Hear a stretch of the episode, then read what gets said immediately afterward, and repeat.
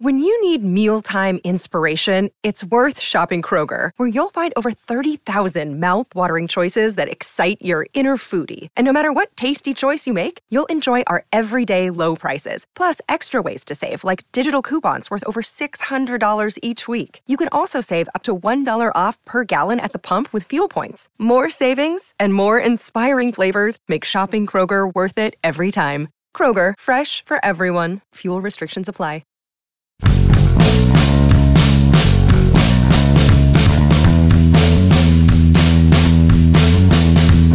Jared Jones is listed at six foot one. He's not that.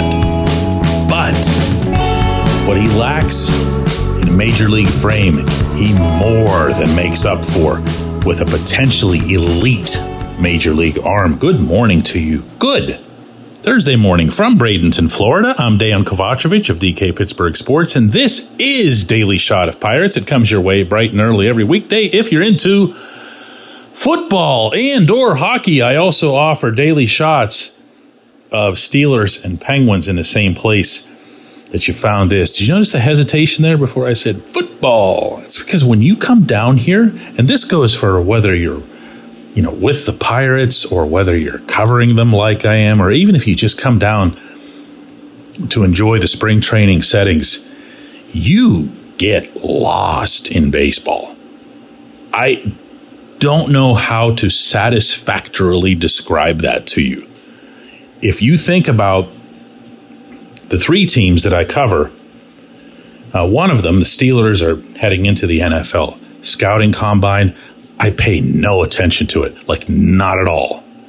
The Penguins, who I'd been around every day for about two months, are out in Western Canada, and I'm just here and I just lock in and I know for a fact that I'm not alone in this. I talk to people who come visit all the time and it just becomes about baseball, which is really, really cool. But especially on a day like this, I want to believe in this franchise's next wave of young pitching. I want this. I'm not dumb enough to actually do it. Not yet because I just watched Roansy Contreras, Johan Oviedo, Luis Ortiz, and to an extent, Quinn Priester take significant steps backward in different ways. So, whatever everyone was so stoked about with that wave, it's now going to happen like Lucy holding the football all over again. So, in that context, now, yesterday the Pirates played the Tigers here at LECOM Park.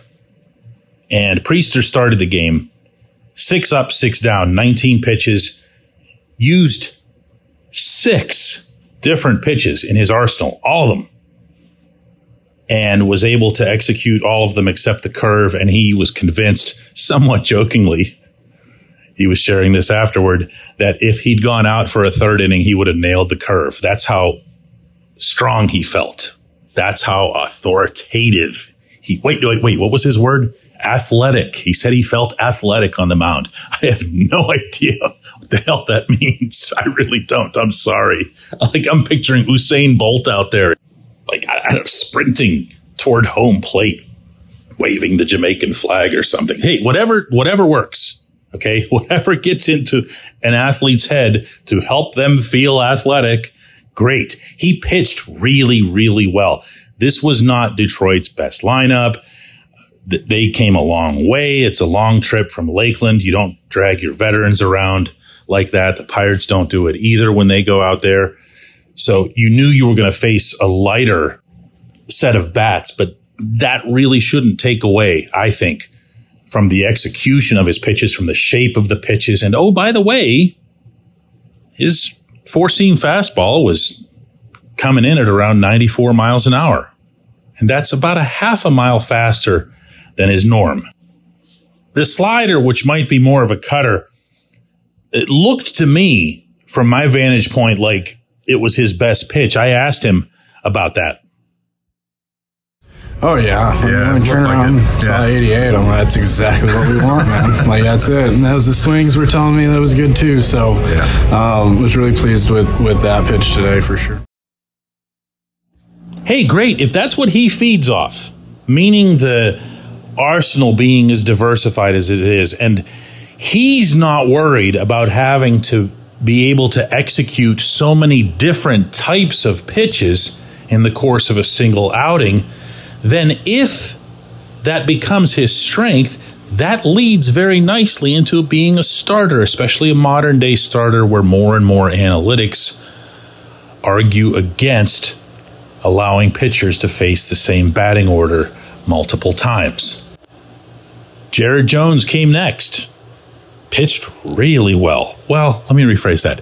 He threw really well. He threw really hard. 99.7 miles an hour on his peak fastball.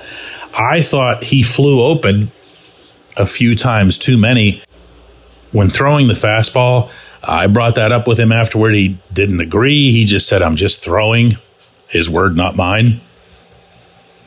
But there's plenty there. My goodness, what an arm. I mean, this kid can really bring it.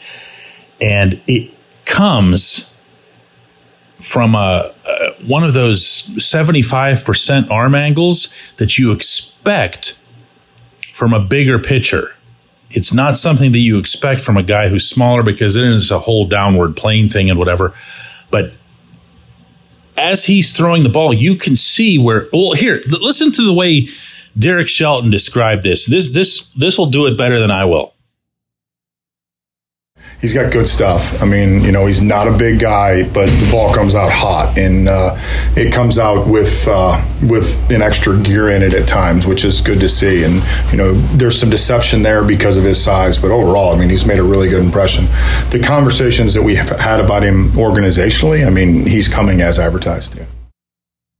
Yeah, he's deceptive by not being big. And when you step into the box against him, the first thought that a hitter might have is, well, he's not a big guy, and I've faced guys who aren't that big, and this is the way they throw. Well, this one doesn't.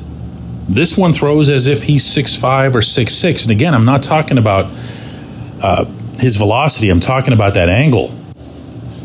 That's neat. That's good stuff. Now, he hasn't pitched in double A, so don't start, you know, booking tickets in advance hoping to see his major league debut in 2024. But he's going to move up sooner rather than later. He's not going to give management a chance to hold him down. But look, I'm also going to throw in that Roansy Contreras pitched well on Monday, that Luis Ortiz pitched well on Tuesday, and now that gets followed up by Priester and Jones pitching well yesterday. And hey, guess who's going today? Yeah, Paul Skenes will make his spring debut in Sarasota against the Orioles. He'll be facing Jackson Holliday, the previous number one overall pick in the Major League Baseball draft. That'll be fun. Corbin Burnes opposing him for the Orioles. Also fun. I'll be here covering that, and I'll share all my observations on the show tomorrow when we come back. J1Q. This portion of Daily Shot of Pirates is brought to you by our friends at North Shore Tavern, that's directly across Federal Street from PNC Park. It's home of Steak on a Stone, an eating experience, underscoring the word experience. The steak is brought to you partially cooked on an 800 degree stone, and you do the rest. It's a ton of fun, it's a great meal, and it's a baseball atmosphere like no other in Pittsburgh. North Shore Tavern, right across Federal Street from PNC Park.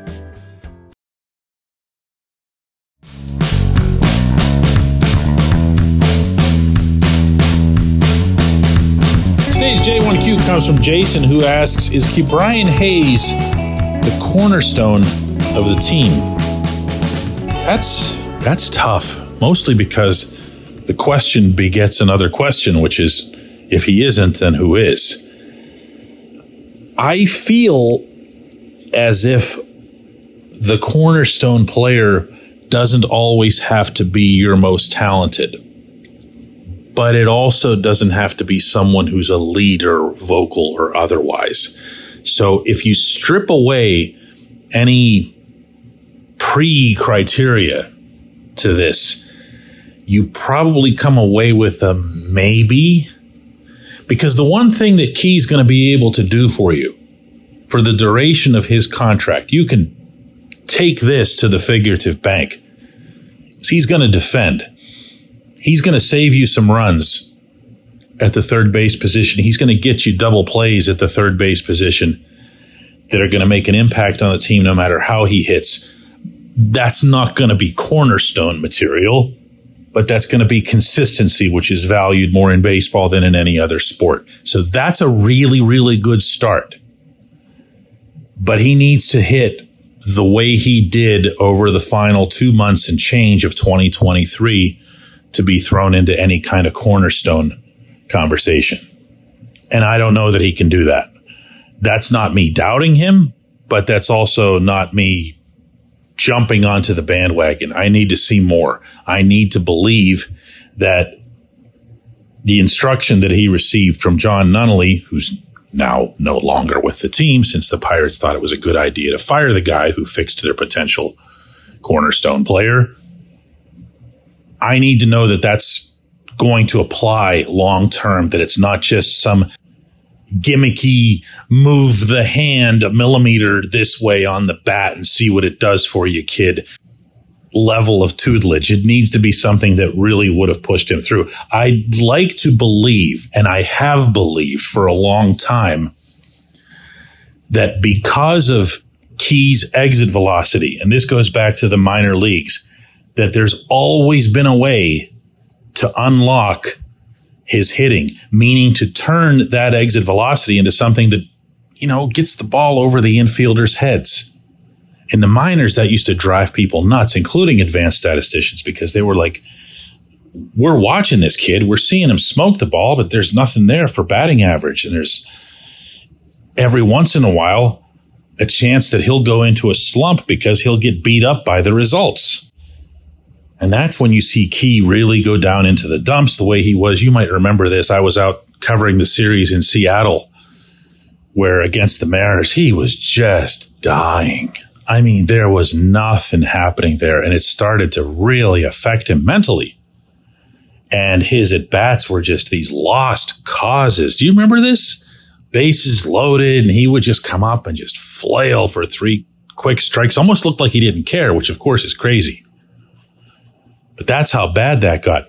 I want to see him uh, a avoid those types of slumps and b when he has them to climb out of them a lot earlier but to take my mythical second half to your question, if it's not him, I, I don't know who it would be.